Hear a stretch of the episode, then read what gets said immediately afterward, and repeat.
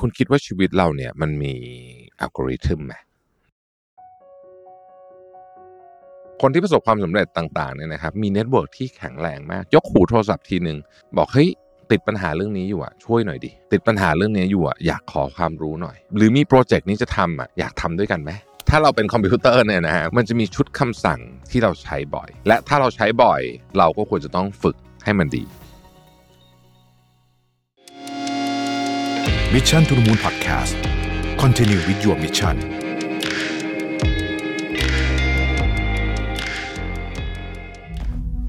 ครั้งแรกกับงาน Mission to the Moon Forum 2023 Work Life Improvement พัฒนาทักษะชีวิตและการทำงานในวันนี้ให้ดีกว่าเดิม Presented by Liberator event ที่จะพาทุกคนไปรับแรงบันดาลใจ เรียนรู้ทักษะแห่งการพัฒนาตัวเอง สู่ความสำเร็จในแบบของคุณ พบกับประวิทย์หารอุตสาหะ ธนาเธียรอัจฉริยะ จรีพร จารุกรสกุล สราวุธเฮงสวัสดิ์ สรกล อดุลยานนท์ และ speaker อีกมากมายใน 9 session 4 เวิร์กช็อป ที่คัดสรรเนื้อหามาเพื่อคนทำงานโดยเฉพาะ พบกันวันเสาร์ที่ 27 พฤษภาคมนี้ ที่ สามย่านมิตรทาวน์ Hall สามารถซื้อบัตรร่วมงานได้แล้ววันนี้ทาง Zipevent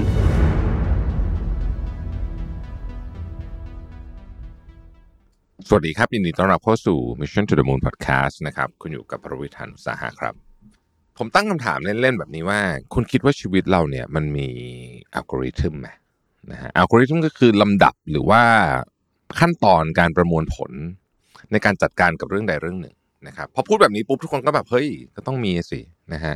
แปลว่าอะไรนะฮะแปลว่าจริง ๆ แล้วเนี่ยมันมีชุด ถ้าเราเป็นคอมพิวเตอร์เนี่ยนะฮะเหมือนกับเปรียบเทียบเป็นคอมพิวเตอร์เนี่ยมันจะมีชุดคำสั่งบางอย่างที่เราใช้บ่อย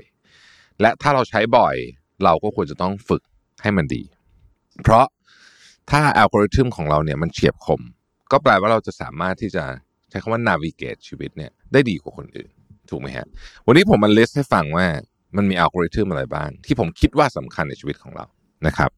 อันที่หนึ่งฮะเกม theory คงไม่ต้องอธิบายคำว่าเกม theory มากนะครับ แต่เกม theory เนี่ยมันคือการพิจารณาถึง incentive หรือว่าแรงจูงใจนะครับและกลยุทธ์ของคนอื่นที่อยู่ในกระบวนการในการตัดสินใจนั้นทั้งหมดนะครับเราใช้เกม theory เยอะมากในการทำธุรกิจการเจรจาการต่อรองนะครับหรือแม้แต่กระทั่งการสัมภาษณ์งานบางทียังใช้เกม theory เลย และเราใช้เกม theory กับการจัดการบริหารจัดการคู่แข่งของเราด้วยว่าเฮ้ยคู่แข่งของเราจะทำยังไง เราจะ move แบบนี้ก่อน แล้วคู่แข่งเราจะทำยังไงเนี่ย อันนี้คือเกม theory นะครับ เป็นหนึ่งในอัลกอริทึมที่ผมคิดว่าสำคัญมากที่สุดอันหนึ่งของชีวิต อันที่สองคือ network effect ในชีวิตของเราเนี่ยนะฮะ เราเจริญเติบโตได้ไม่ว่าจะเป็นในหน้าที่การงาน หรือในเรื่องของชีวิตส่วนตัวเนี่ย เกิดขึ้นจาก network effect เยอะมากหลักการของ network effect เนี่ยจริงๆไม่มีอะไรมากเลยฮะคือสิ่งแวดล้อมของเราเนี่ยถ้ามันดีเนี่ยมันจะช่วยส่งเสริมให้เราดีขึ้นไปเรื่อยๆ แต่มันต้องสร้างครับ network นี่มันไม่ได้เกิดขึ้นเอง สร้างจากอะไรนะครับ จริงๆทำได้หลายอย่าง แต่ว่าอันหนึ่งที่ง่ายมากที่สุดเลยก็คือว่าเรามีโอกาสช่วยเหลือใครเมื่อไหร่ช่วยเลยนะฮะไม่ต้องคิดเยอะไม่ต้องไปหวังว่าเขาจะทำอะไรตอบแทนให้เรา แต่ถ้าการช่วยนั้นไม่ทำให้เราเดือดร้อนนะครับ ช่วยเหลือเขาไปเถอะนะฮะในวันหนึ่งมันจะ create network effect ขึ้นมา หรืออย่างน้อยที่สุดคุณก็จะได้เพื่อน นะครับแต่ถ้าพูดถึงอัลกอริทึมของ Network Effect เนี่ยนะฮะเมื่อเราสร้างมันได้แข็งแรงแล้วเนี่ยนะฮะ Network Effect เนี่ยมันจะทำให้เราเปิดประตูบานต่างๆ ได้อย่างรวดเร็วมาก คนที่ประสบความสำเร็จต่างๆเนี่ยนะครับมี network ที่แข็งแรงมาก ยกหูโทรศัพท์ทีหนึ่งบอกเฮ้ยติดปัญหาเรื่องนี้อยู่อะช่วยหน่อยดินะฮะติดปัญหาเรื่องนี้อยู่อะอยากขอความรู้หน่อย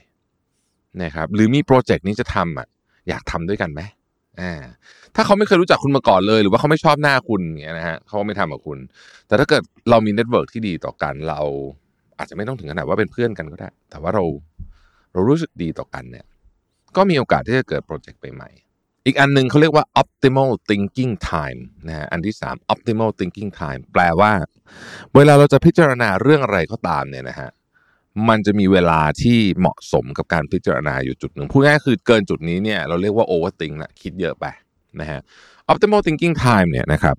อันนี้ก็ต้องฝึกเหมือนกันว่า บางคนเนี่ยคิดเร็วเกินไปคือแบบโอ้โห แบบว่า คือข้อมูลข้อมูลเลยไม่มีเลยตัดสินใจละ อย่างนี้ก็ไม่ดีนะฮะอันตราย บางคนเนี่ยคิดแล้วคิดอีกคิดแล้วคิดอีกนะฮะไม่ตัดสินใจสักทีไม่ดี ต้องหาจุดที่พอดีพอดีต้องฝึกครับว่า หลังจากนี้เนี่ย มันจะเป็นข้อมูลที่มีมูลค่าต่ำละนะครับ ข้อมูลที่มีมูลค่าสูงต่อการตัดสินใจของเราเนี่ย มันจะดำเนินมาถึงหรือว่าเก็บมาถึงเนี่ย จุดที่เราเรียกว่า optimal thinking time นี่แหละนะฮะอีกอันหนึ่งเขาเรียกว่า time to pause อ่าไม่ว่าจะอะไรก็ตามความสัมพันธ์เรื่องงานนะครับ ต่างๆนานาพวกนี้เนี่ย คุณหยุดพักเป็นไหมหมายถึงว่าเบรกเป็นไหมรู้ว่าให้เวลาเนี้ยต้องหยุดละ เพราะว่าถ้าเกิดว่าไปต่อเนี่ยนะ มีความเสี่ยงว่ามันจะเกิดความอันตรายอะไรต่างๆ เกิดขึ้น เพราะฉะนั้นเรารู้ไหมว่า เวลาเนี้ยเป็น halt time หรือว่า pause time นะครับ อีกอันหนึ่งครับ 329หนึ่งนะครับ329หนึ่งคืออะไร ในทุกๆเหตุการณ์ที่มันเฉียดเฉียดจะเกิดเช่นอาจจะในกรณีของรถเนี่ยชัดเจนนะฮะ ถ้าเวลาคุณขับรถเนี่ยนะฮะแล้วคุณขับรถไม่ดีเนี่ยนะฮะสามร้อยครั้งเนี่ยนะครับจะมียี่สิบเก้าครั้งที่คุณเฉียดเฉียดเฉียดจะเกิดเรื่อง และในยี่สิบเก้าครั้งนั้นในที่สุดมันจะมีหนึ่งครั้งที่เกิดเรื่อง อันนี้เป็นสามร้อยยี่สิบเก้าหนึ่งนะครับอีกอันนึงคือคอนเซปต์ของสโตอิกเราพูดกันเยอะนะสโตอิกหลังๆเนี่ยนะฮะเราทำยังไงเราจะโฟกัสกับสิ่งที่เราสามารถควบคุมได้ แล้วก็ยอมรับกับสิ่งที่เราไม่สามารถควบคุมได้ว่านี่แหละ ชีวิตมันก็เป็นแบบเนี้ยนะครับ อีกอันหนึ่งคือ flow state ทำยังไงเราจะมีช่วงเวลาที่มีสมาธิโฟกัสแล้วก็อยู่ในช่วงเวลาที่เราสามารถที่จะรับคิดและตอบสนองกับเรื่องที่เราทำอยู่ตรงหน้าได้อย่างดีที่สุด นะครับอีกอันนึงคือ Eisenhower Matrix อันนี้คงไม่ต้องพูดซ้ำเยอะผมพูดบ่อยๆ Eisenhower Matrix นะครับก็คือว่าเรื่องสำคัญที่ด่วนนะครับ เรื่องไม่สำคัญเรื่องสำคัญที่ไม่ด่วนอะไรอย่างนี้เป็นต้นนะครับ อีกอันนึงก็คือ 80-20 นะฮะหรือว่า Pareto Principle นะครับของ 20%นะครับสิ่งที่คุณทำ 20%จะเอฟเฟกกับผลลัพธ์ 80%อันนี้ก็ยังถือว่าเป็นสิ่งที่เป็นจริงอยู่เสมอนะครับ อีกอันหนึ่งเนี่ยเราเราเรียกว่า the rule of three the rule of three ก็คือว่าวันหนึ่งอะคุณทำเรื่องสำคัญที่สุดอะสามอย่างพอเนี่ย ชีวิตคุณก็ไปไกลละและยิ่งกว่า rule of three ก็คือ rule of one นะฮะคือมันต้องมีอันในสามอย่างที่สำคัญที่สุดของวันนะต้องมีหนึ่งอันที่คุณต้องใช้เวลาและพลังในการโฟกัส ต้องทำเรื่องนี้ให้สำเร็จให้ได้นะครับ อันต่อไปคือ morning routine สำคัญมากคนที่มี morning routine ที่ดีนะครับ จะสามารถทำให้ชีวิต ทั้งวันที่ดี เริ่มต้นของ morning routine ที่ดี จะทำให้ชีวิตคุณเนี่ยดีนะครับอีกอันหนึ่งคือ sunk cost fallacy นี่ทุกคนต้องเข้าใจว่า อะไรก็ตามที่เป็น sunk cost ไปแล้ว เช่นคุณซื้อหุ้นไปที่ราคา 100เนี่ยต้นทุนของคุณไม่เกี่ยวกับการตัดสินใจในวันข้างหน้าแล้ว วันข้างหน้าเนี่ยนะครับสมมุติว่าหุ้นมันเหลือ 50 การตัดสินใจมันไม่เกี่ยวว่าคุณซื้อมาเท่าไหร่ ตัดสินใจว่าไอ้ห้าสิบเนี่ยคุณจะทำยังไงกับมันก็คือว่า ถ้าคุณคิดว่าหุ้นมันแย่มันจะลงต่อก็ต้องรีบขาย ถ้าคุณคิดว่าหุ้นมันดีก็ต้องซื้อเพิ่มนะครับ ไม่เกี่ยวอะไรเลยกับต้นทุนที่คุณซื้อมานะครับ อีกอันหนึ่งคือ the power of no การปฏิเสธให้เป็นนะครับสำคัญมากคนเรามีเวลานิดเดียวอะเหมือนไอ้ rule of three คือเราทำวันได้ไม่กี่อย่าง เพราะฉะนั้นคุณต้องปฏิเสธคนให้เป็น แล้วก็อีกอันหนึ่งที่เป็นอัลกอริทึมสำคัญก็คือว่า เราสามารถ reflect ชีวิตได้ตอนที่มันเงียบและไม่มีสิ่งรบกวน ดังนั้น คุณต้องหาเวลาแบบนั้นให้กับตัวเอง แล้วก็ชีวิตทั้งหมดถามว่ามันคืออะไร มันคือความทรงจำของประสบการณ์ที่เกิดขึ้นกับเรานั่นเอง และข้อสุดท้ายฮะอัลกอริทึมสุดท้ายของชีวิตก็คือ ต้องรู้จักพอครับ